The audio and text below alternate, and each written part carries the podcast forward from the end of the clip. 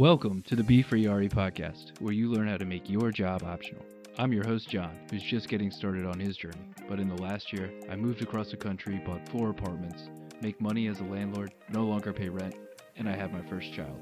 I'm joined by your co host and my guide, Tony Angadi, who in five years quit his job and now manages over 80 units through a combination of house hacks, flips, and partnerships. So, with that, let's jump into how you can do less of what you have to do and more of what you want to do.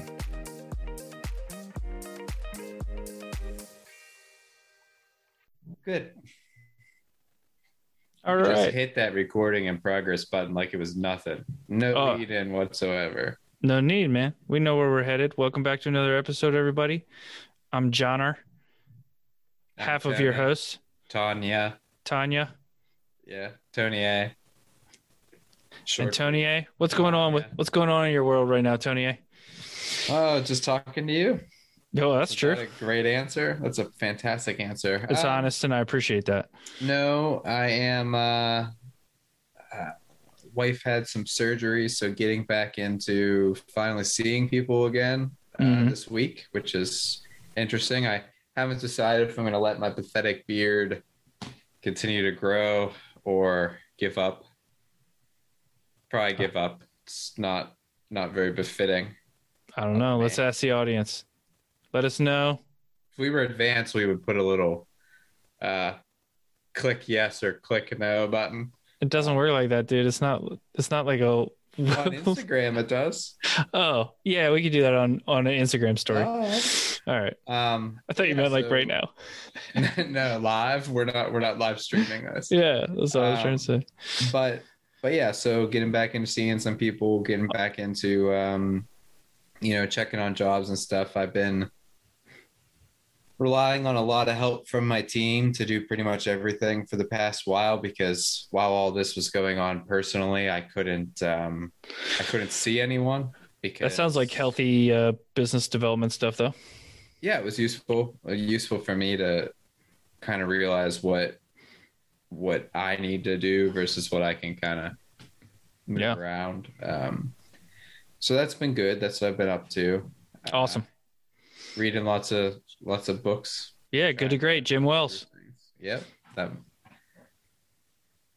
So, how about you?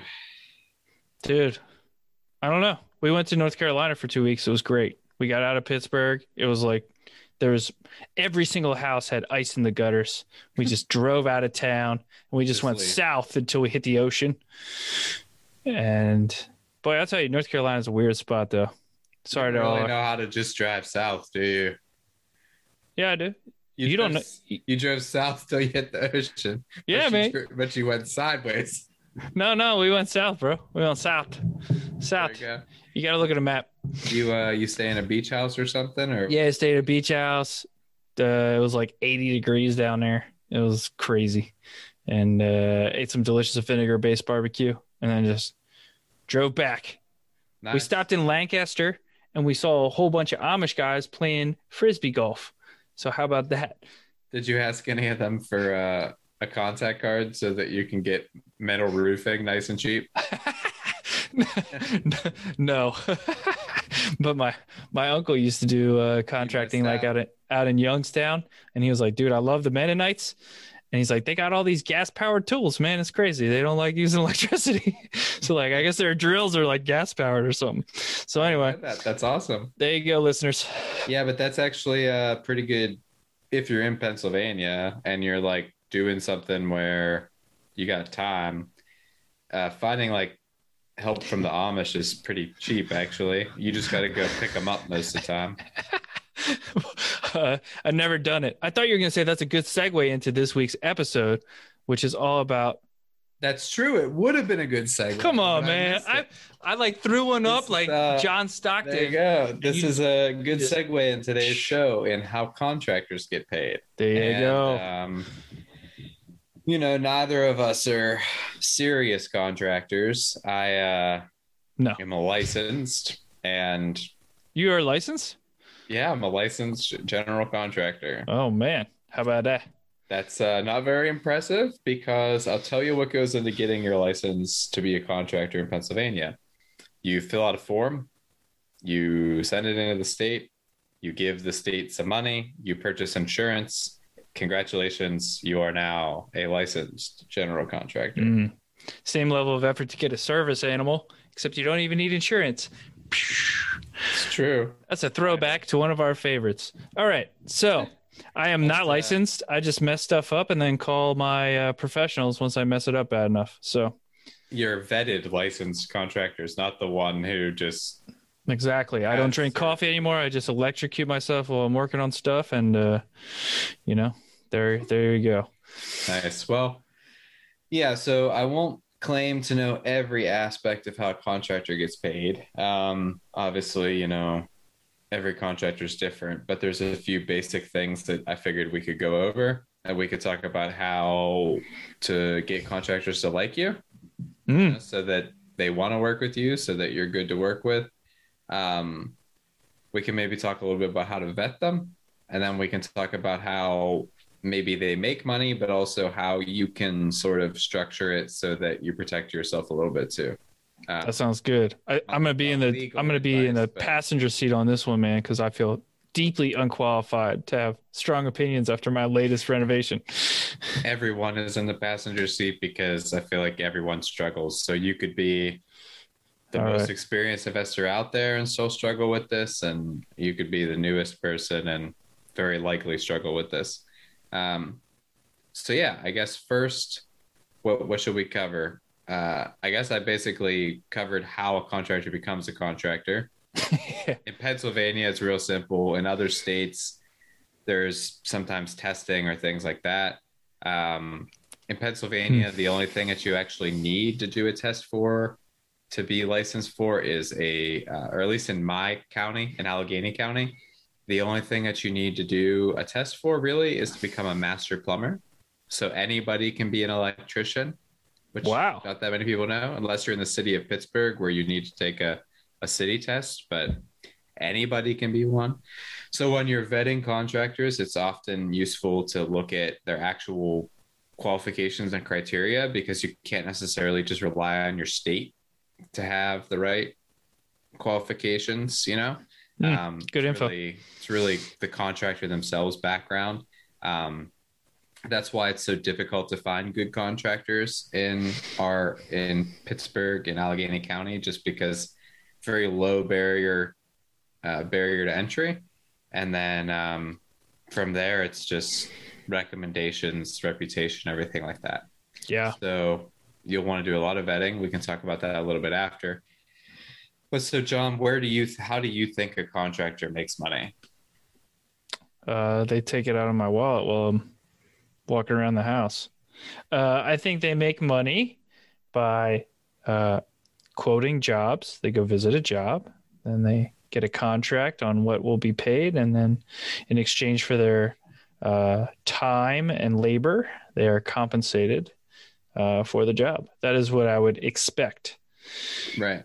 So there's a few basic ways that they'll get paid. Number one, they'll get paid on labor, like you said. So typically they'll have a profit margin and they'll get paid a certain, you know, they'll set a rate that they're trying to make per job. And they'll normally won't quote you hourly. Some contractors will just say, you know, pay me for a day a day of my work is this much money. But the more typical way is they're gonna bid a job. So they're gonna give you a Yeah. price for the whole job and they're going to have something broken down as labor. So that's just the money that they're making for their people being there doing the work. And there's also going to be a material costs, which for some contractors will be just what the material costs. So like if flooring costs 250, they might charge 250. But for many contractors, Maybe. yeah. For many contractors, they're going to charge you a markup on your equipment.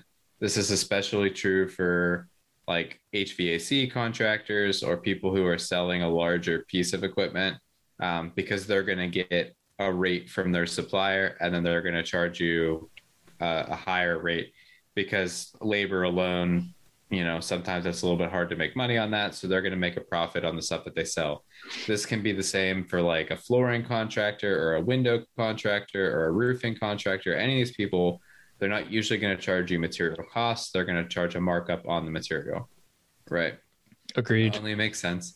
Um, so not only are they your salesperson for their labor, but they're also your salesperson for the product that is going in more often than not. So, do you think, I guess, well, you don't, you're smarter than this, but a lot of times people think like if their employee costs or they, or they're spending, you know, if their employee costs $20 an hour and they're charging $85 an hour for labor, then they think that the person is making how much money? $65, $60, right? Hmm. but what most investors don't understand is that there is a lot of different costs that goes into your your business as a contractor. This I do know, even though I'm not like I don't run a construction company to um, you know derive profit. I have a construction company for my own uh, employee to do work on our on our units.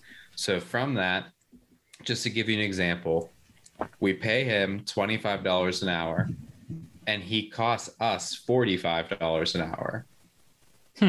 to exist, to drive around, to do everything. Between his health insurance, his um, our you have insurance for um, the business itself. The vehicle. Li- yeah, liability insurance for the company for contractors is is fairly expensive. Additionally, um, the unemployment insurance is pretty expensive. You have the vehicle, you have tools, you have any training that's necessary. You have a cell phone, you have all these different expenses that go into it. So it's typical that an employee will cost double their hourly wage. And for everybody at home, that's pretty standard in almost every place I've ever worked, actually, like desk jobs and all that stuff. Yeah. So a lot of times people will try and negotiate with their contractor and they'll say like, well, if somebody's not working for $25 an hour, then they're too expensive or something. You know, I see I hear that all the time. Like in our market, people want people who will work for like 25 or $30 an hour. But the truth is, unless they're the sole employee, like sometimes you'll get an electrician or somebody who might work for $60 an hour, but that's Oh. because they're the only employee of their business. They're kind of a sole person. Whatever they make in labor, they're not really running a business. They're kind of just a tradesman. It's, you know, they have a business, but it's more like just a tradesman type thing. If they have a business, then, um, you know, they're paying a person and then they have to make money on top of that. So if you think you're getting their labor for $30, that means they have to pay their people $15 an hour. And then the question in your head becomes who are they getting for $15 an hour? Who is their employee that is doing that work? People out of rehab, well, in my experience. a lot of times, perhaps unreliable people, because the truth of the matter is, like, think about it from the, the employee's point of view. If you can make $15 an hour working at Sheetz or, you know, a manager at a grocery store or whatever, why in the world would you beat your body up being a contractor for the same wage? It just doesn't Yeah. make sense.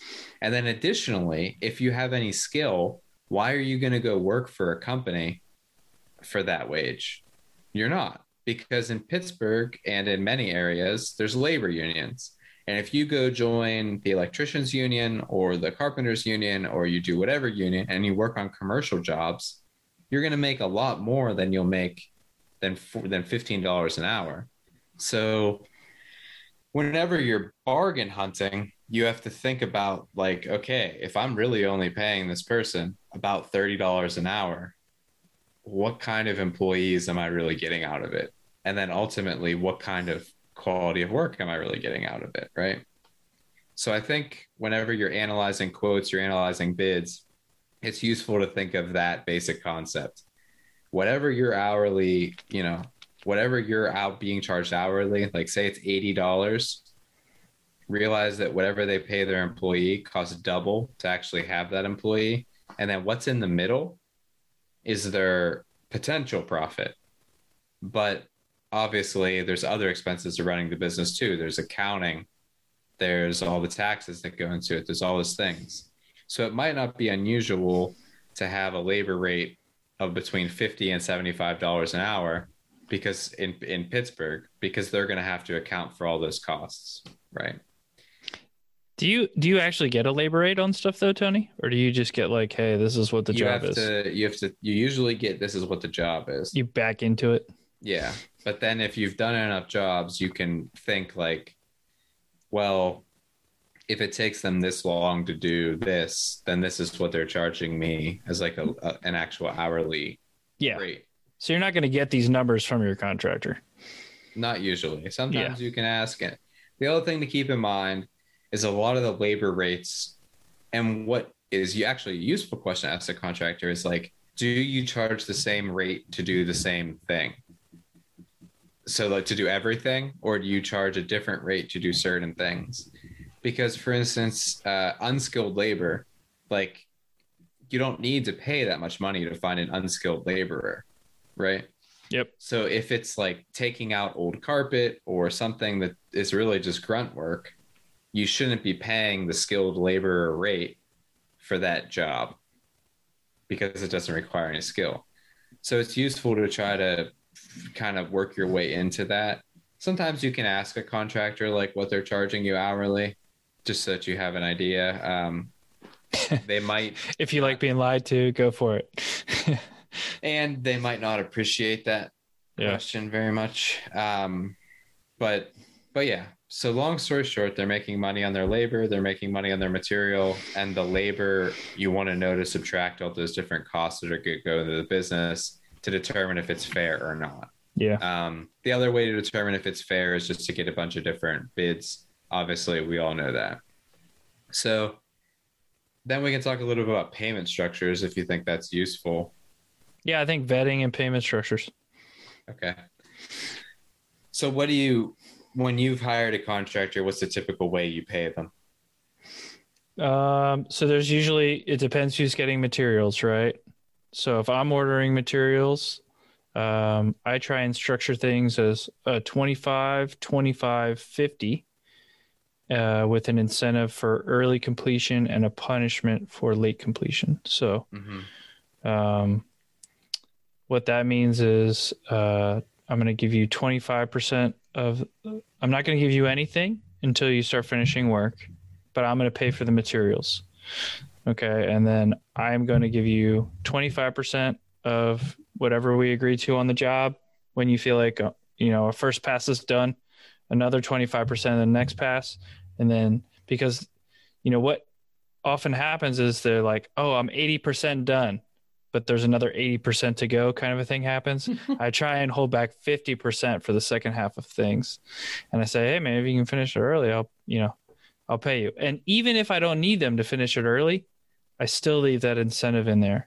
Mm-hmm. Um, because I, I don't know why it just works. Uh, bad Yeah. things happen when you don't, Well, you when don't you give a too much care. time scope on a job. Yeah. Yeah. Being snappy is just super important. But anyway, I'm, Yeah. So digress. yours is a little bit more advanced than most people. Most people, when they start out, you know, they'll think that 50 50 is customary. I'll give you 50% up front, 50% when you finish the job. That's what most contractors will ask for. Um, and it makes sense for them. Um, but yeah. that's not really what you should do. Normally, what people will do is a lot of people don't buy materials themselves because you can, there's like really very small chance that it will happen, but um, there is some liability with being the one who bought the materials. Um, lawyers Oh, interesting. Use that if if like somebody gets injured on the job, sometimes lawyer lawyers can use that as a weird way to try to go after you for their workplace injury. It, So- it really complicates the work too, right? Sometimes you want to just say, "Hey, go buy the stuff. Here's the budget we agreed to." most good contractors aren't even going to want you to buy the material because they're going to buy the material that they want to use. Yeah, So, um, so that's that. But typically, what I'll do is I will, um, you know, I'm not normally paying for material up front for most of my contractors, unless it's like a subcontracting type company, like a flooring company or a window company or whatever. Huh. Telling them that if they want material money, then I will pay for it when it shows up on the job site. So when it shows up at the property, I'll pay you for the materials. Um, because number one, like if their contracting company doesn't make enough money to buy materials for the job, then I mean, Uh oh. that's kind of a red flag. Yeah. You can sometimes break that rule and like pay for it, you know, if it's not a, if it's not a lot of money or if you know the person fairly well or whatever. But to be honest, the opposite usually happens. Once you know the contractor, they're not even going to make you pay anything up front because they've already been paid a bunch of times. Like most of the contractors that I use don't even charge me until the job's done. Or if they do, they charge me because it's a very large material order, like something pretty big. And then I if it's that big, then I will give them Right. some money up front. But for just a normal unit turn, I'm gonna say I'll pay you for the materials when they show up on site. Okay. That's number one. And then after that, like you said, if it's a big enough job, you usually want to have timelines. So you want to have like once X amount of tasks are done, I pay you this much. Once the next tasks are done, I pay you this much. And you should always just keep having a carrot there so that they show up. Because I find that the last the last 10% of every job is the hardest to get someone to complete For even sure. Even if you have a lot of money sitting there, I don't know why, but it seems like no one wants to show up to do the last 10% of the job, even if they have like 50% of the money left to make. Yeah. It's like they've already moved on to the next one a lot of times. So Yeah. it's kind of, kind of start dragging. And what you said that I want to reiterate is a really good concept is giving them a bonus for completing early and then also giving them a penalty for finishing late. Um, the bonus is usually a little bit more straightforward and works easier. The the punishment is usually um, not as easy to enforce because then sometimes they just get weird about showing up in general. Um, but really, the most useful thing to do with time when you hire a contractor up front is say, How long do you think this will take you? And they'll tell you, because if you tell them, I need this done in three weeks, then they're going to say it'll be done in three weeks, even if it's not, because they know, even if number one, they're trying to get the job, even if they're an honest person, um, they might think that's possible, but Yeah, it's human nature, man. not be realistic. Yeah. And then number Yeah. three, if they're a fairly dishonest person, they know that once they've started, it's hard for you to Yeah, what are you fire gonna get rid of them? Yeah. So I'll say, you know, okay, how long will it take you to finish? They'll say three weeks. And then I'll say, okay, that's great. But I want to let you know up front that if you don't finish in three weeks, that I'm going to have you sign this contract. And it says that you pay a penalty if you don't finish in three weeks. And I'm going to tell you right now that personally, I don't care how long it takes you. If it takes you six weeks, that's fine. But I want to know that it's going to take you six weeks up front so that I can plan for that. So if you told me three weeks and you think that's aggressive, let's walk that back and we'll do five weeks or six weeks. You tell me what is realistic, and I'm going to hold you accountable to whatever you tell me is realistic. And then a lot of times I'll say, like, well, you know, I have some other stuff going on. Maybe let's do five weeks and I can try to finish in three. And then I'll say, great, five weeks. That's what we're holding you accountable to. If you go over five weeks, there's a punishment. We both agreed now that that's fair. So, you know, man to man, like man to woman, human to human, whatever.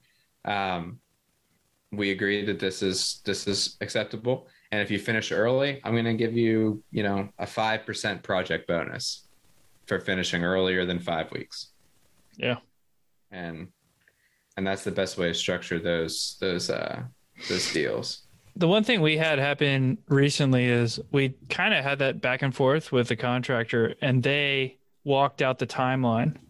And I suspect they walked out the timeline because they thought, oh, uh, it's they're in the project business, right? They have to always get another project, another project, another project. So they, uh, I think they used us as like their steady cash cow. Hmm. And they were like, oh, and we'll go out and we'll bid other jobs and the, our job lost some momentum. So Mhm. that would be the the only caveat to like really letting them set the timeline there, uh, I would be mindful of that. So m- my new thinking on this is, I ask them how long is it going to take you. I add a week, and then if they actually finish, so they say three weeks, I'll give them four, and if they finish in four, I'll pay them the bonus. That's that's early. That makes sense too. Yeah, Yeah, there's a few different ways to do it, but I, I don't know what's perfect, but it, yeah, You know. part of part of it for me too that I might be missing out on is just um I'm a little bit further removed from having to hire like randoms. yeah, So yeah, I mean, I've been working with the same people for a lot of different things, so I kind of know how they operate, and I know the ones that say they're going to take longer. So Yeah, yeah. Tell me four weeks. I know it's really going to take them six or whatever. yeah, yeah. Um, but I found that that strategy worked for me, and then what you're saying makes sense too. Um, not that not that bad, but the general concept here is that you don't want to pay everyone someone everything up front.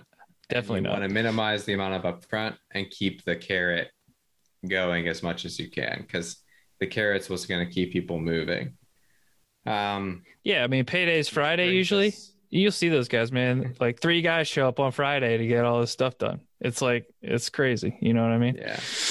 So So then we can talk about how you can keep the good ones like happy to be somebody that they want to work with.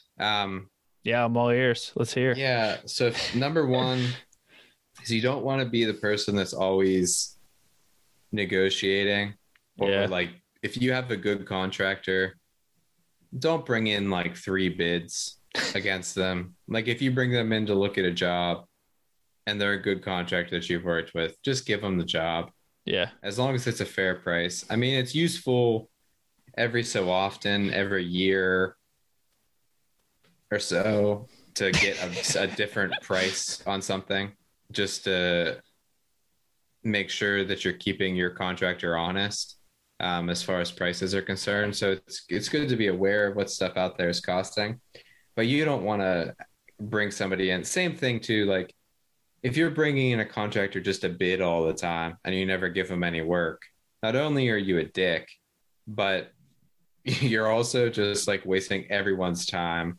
Yeah. And they're when you do actually need that person, they're not going to show up. they're never gonna show up. Yeah, Yeah. So I mean, because why would they? Because you're a jerk. You're bringing them in just to lower the price of your other guy, which like Yeah. people can say that's good business, but it's a good one event. You've you've won the battle and lost the war, so to speak. Because it's like now you're not building good relationships. Your name's gonna get around. So all these guys talk to each other and girls. I shouldn't say eh, just only guys because there's more and more uh, female contractors out there that I've run into, which is um, kind of cool. And then um, the other thing too with that is once you once you hire someone, you know, I think it's really easy to fall into the trap of being the like annoying customer that every day is like, hey, where can I we? get an update? Can I Yeah. get an update? Can I get an update? And a little bit of that is good to keep someone on track, but if you're constantly calling them and pinging them for updates, like when are they going to do the work, right? and you also have to understand that you're likely not their only job. They're probably scheduling you, you know, if Right. they have multiple crews or if they, even if they're their single person, they're probably going to be bouncing from job site to job site to job site, which is a useful question to ask them up front. Like, how many jobs do you work on at a given time? Because two or three might be okay.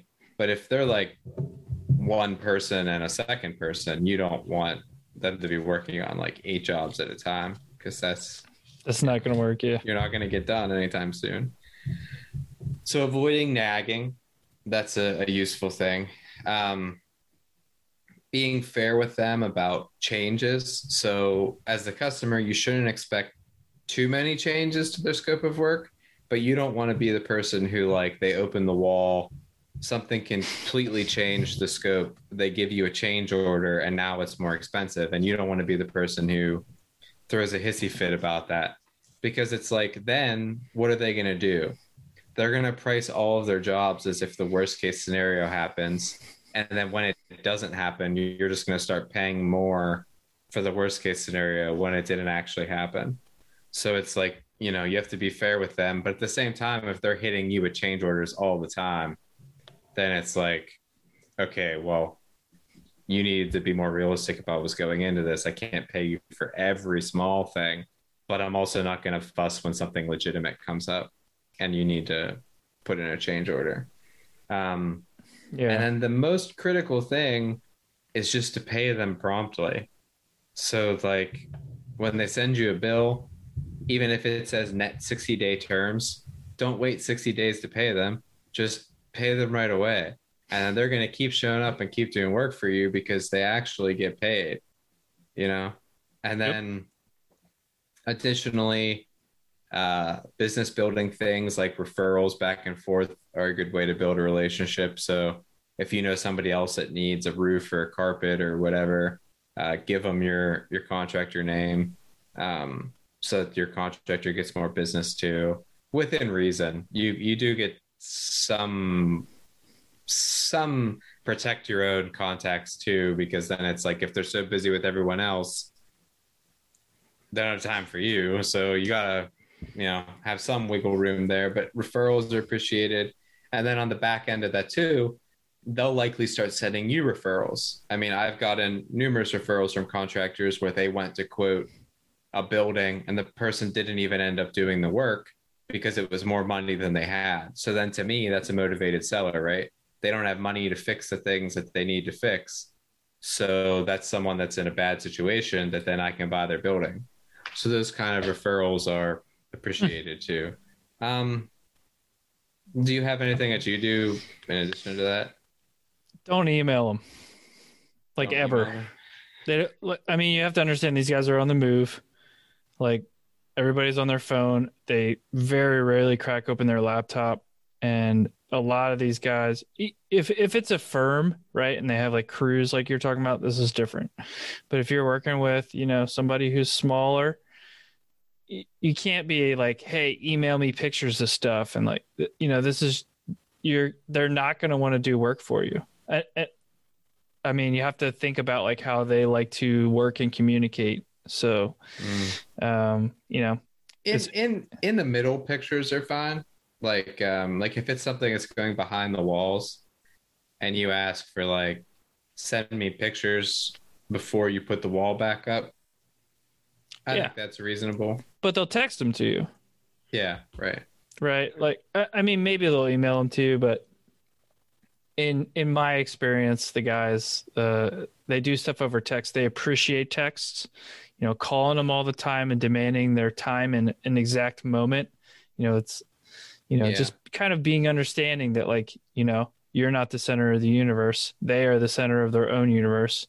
and Mhm. like you know be fair with their time right like you don't want them to call you like five times a day right so just think about uh the message and the medium and all that stuff you know yeah and then the the other thing too speaking of like respecting their time is if someone gives you a bid it's often useful if you're not you know if you're not sure you're going to do the work it's useful to pay them for their time to kind Yeah, of give you the true. quote because most contractors will do free estimates but they'll all tell you that like the biggest time suck of their day is estimates because a lot of those people aren't ever going to do anything so if you at least pay them you know $50 $100 to do an estimate for you and then say like if i do the work will you take a $100 off of it? You know but if i don't do the work then here's $50 a $100 whatever for drawing up the estimate. So i've done that to contractors that i work with if i have them bidding against other contractors. I've said like hey you know this is a, a very large job. I have to bring in other contractors to quote the work um, just because it might be like a $20000 $30000 job but for your time can i pay you like a hundred dollars? Because i know that the estimate's going to take you a good bit of time to put together. Yeah. so. Yep that's good. Yeah. All right how about vetting? How do you vet guys? Do you, you don't vet guys anymore but how would you vet Uh, guys if you vetted them so really Or girls. one number one is the referrals. So obviously asking other investors in your area. That's kind of the start for referrals. I don't um I don't trust the like thumbtack home advisor sites too much anymore. They uh kind of pay to play. So Yeah. you know, I don't really I don't do that too much. Um so personal referrals are the start. And then what I like to do, just because I have more units, is I'll give them like a small job or a couple small jobs first to see how they perform. Yeah. Um, you don't really want to get somebody started on like a giant project as their first project with you. Uh, could work out, but it could also be just a nightmare, kind of a mess. Um, so small jobs to start are usually best. If you don't have the um, if you don't have the luxury of giving them small jobs first, you can ask them to like see some examples of their work or even better see a job site that they're on. Ask them if you can like just show up to one of their projects um, but at a minimum like pictures and then the customer's name that goes along with the pictures. Yeah. um, that stuff can be faked but still useful to to check it out. Um, you want to search them on like like our criminal uh, portal is public access so usually you want to search them on like the criminal background check, especially if you have tenants in the buildings that they're operating in, because you obviously don't want somebody with like assaults and you know all kinds of crazy stuff doing work in your building where there's tenants. Yeah. Um, you can also on those sites you can usually see if there's civil suits against them.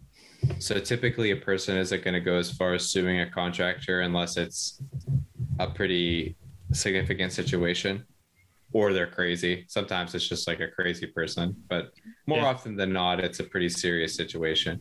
So you can um, look up those sorts of things to make sure that they haven't been sued. You want to go online and look up their LLC and see how long they've been in existence. Because a lot of times, what happens with contractors is they'll do work, they'll get sued, they'll shut down that LLC and start a new one. I already told you how easy it is to get a general contracting company license LLC. So they'll just shut down one, start another one. If you see a company that has been in, in existence like two years, a year, that's usually like a yellow flag that you should do a little bit more digging before you hire them. Just because it could be a situation where they're shutting down companies and starting new ones just to clear their name, record, whatever. Um, really weird thing too that I that I did at the beginning, um, mostly with roofers because roofers can be like extra shady. Yeah. Is I used to uh, take a picture of like their license, which sounds weird, um, like their photo ID, and then I would Google image search, reverse image search their face, because um, you can like on Google you can search for images of people, um, and there were multiple roofing contractors I found that like were in Florida, and they had like a roofing scam, and then they settled it, and then they moved to a different market. Wow. Um, yeah, there were like there were two two people that were running scams, and I found them that way with like just image searches. It's weird. okay. Um, so you can really go pretty deep into this, but if you're gonna be doing the basics, referrals number one. Number two, length of time in business. Number three, like job history customers. And then number four, I do view the criminal background check thing pretty highly. Um, Yeah. It's not a formal criminal background check, but it's you know searching the public record in your area. Yeah. Yeah. So People search. yeah, Cool. That's you do you do anything additional? I don't. That's uh more comprehensive than I've done. So Yeah. And then really once you get somebody good, just kind of latch on yeah. and um, you know treat them well so that they don't get mad at you and not want to work with you anymore. Yeah, pretty much. So, All right. all right. Well, What else do we need to talk about? Is that it? You know how to vet people now. You know how to treat them nicely, and they make money. You sh- you should understand. Uh, you should have a decent understanding of. You where- that they're in the business to make a profit. Yeah. They don't want to lose money. So to summarize that, you're basically saying they're going to pay their people roughly double whatever the, you know, the hourly labor wage is, right? So Yep. if I'm paying a guy twenty dollars an hour, he's costing me forty because of FICA and All the giveaway. insurance and all this other overhead blame stuff. the government. Yeah. Yep, blamed. Okay. Oh, we sound like real estate investors now. Uh, and then in terms of treating them well once you get them, you don't, you know, you don't want to negotiate them and grind them down on every little thing. You want to, uh, you want to make sure that you're not changing your statement of work all the time and you're not changing your mind on things. You want to pay them promptly. You want to respect them with their time. Um, and uh, don't pay them all the money up front. I guess is the other thing that we skipped over on the first part. And then Yeah, in terms of briefcase of cash. yeah, in terms of vetting, uh, referrals was your number one. You want to see how long the business has been in business by checking out their LLC. Uh, what else do we have? and then Do- pay them legit. Like don't don't do the I'll you know if you do cash I'll give you like that's kind of a red flag too. Like oh, know, really? I don't know. All my roofers asked for that. They asked for it. they may, but I tell them I don't do that. I Yeah. just say I just do the you know I'm gonna write this off on my taxes. I'm gonna give you a 1099. That's another stupid tip. Get their W nine before you pay them. Yeah, that's because true. if you don't get their W nine before you pay them, it's going to be a real pain in the butt to try to collect it, yeah. or your taxes are up. Or while you're looking up the LLC in your vetting process, right down there. That's true too. Uh, right down the their only- Another thing that we forgot to mention, and I'm glad that we brought this up because shouldn't have forgot to mention this. You always want to get their name as an additional interest on their certificate on their certificate of insurance. Yeah, that's if it's true. a big enough job. If it's like a little tiny job, it might be more hassle than you want to do, whatever. If it's like changing out a, you know, something small, put in a new mailbox on the property, you probably don't need to do this. But if it's anything reasonably significant that can involve a lot of damage, you want to get their um, named additional interest on their insurance policy because then any changes that happen with the insurance, you'll be notified or you should be notified. It's supposed to, they're supposed to tell you. So, like, if they get insurance for a day and then cancel it, you'll get notified by the insurance company that they canceled their insurance policy because a lot of contractors are out there. They don't want to pay for insurance and whatever. Um, I don't know. Basically, it comes down to pay a premium for people that aren't jabronis. Yeah, it kind of does. And I think this was your lesson learned last time. Having good people just makes your life so much easier. Yep. Even though it sounds ridiculous, you will be so glad when you find the right people and you're overpaying them compared to what you thought you should be. I don't know about overpaying, but paying them fairly. Yeah. Boy, you're going to feel like you're, yeah. Well, anyway. yeah. So, And you'll think, wow, I'm sure glad that such and such is in my life. They make this stuff easy. I don't have to wonder how I'm going to get the mailbox out of my bathtub anymore or whatever. I don't know. Whatever you got going on. it's a very unique problem. Yes. Anyway, so we're not going to do what we learned this week. That's a whole lot of stuff we learned. Skip it. Have one. Do you have one? Um, no. Yeah. Well, What I learned this week get a dishwasher pan. So if you're installing dishwashers in your units, there's this 15 $20 pan. You slide it underneath the dishwasher, and then when your dishwasher leaks, all the water rolls forward into the front of the dishwasher. Huh. So then you are aware that your dishwasher's leaking, which is kind of a who cares problem. But rotten floors, that's a that's a eye care problem, right? So super that? super simple. Just plan ahead, get a dishwasher pan. There you go. Looks like I need to go buy a hundred dishwasher pans. Yeah, sorry, buddy. Uh, I don't know. Anyway, Go get some cafeteria trays. I don't know what you can use. Something cheaper. well, this doesn't happen, and now we're just gonna risk it. yeah. But you did make me think of stuff to do now for the future. So Yep. When you start turning those units over, getting yourself added as an additional interest for the dishwasher swap outs. Yep. All right, so, you're ready to go. uh, So yeah, where can they find out more about us? You can't find anything about me, but you can call me at 412-212-8366. Love your questions, uh, comments. We got some great hate mail from our last episode, so that was wonderful. Uh, Tony, where can they get you? Uh, Instagram at 412 agent. This will be up on our YouTube channel. Hello, YouTube channel. Uh, Anthony and Gotti on there. Um, we have a B Fury RE YouTube also, by the way. it'll be on there too one day. Boom. Um, eventually, no promises. Boom. But we can um all the links to the YouTube are gonna be on our social media feeds. So Odd links, YouTube. Oh yeah. Yeah. so you can follow me on Facebook, Instagram, LinkedIn, whatever. I post uh links to the shows and everything so you you can get updated that way. Um Ooh. and when we finally do develop our website and everything, which we've been talking about for months, there will be informations on there too. If you know any aspiring young web developers that would like to do some free intern level work, I will give them a great review to their future uh, career prospects. Bro, you can't end the episode where we just said like pay good people, don't grind them down, pay them promptly. Well, that's when you have money to pay people. We um, we aren't in that position yet. yeah, yeah, it's on WordPress. So uh, if you are a WordPress developer and you're interested, give us a holler. All right. Well, Yep. we will see you next week. All right. Peace.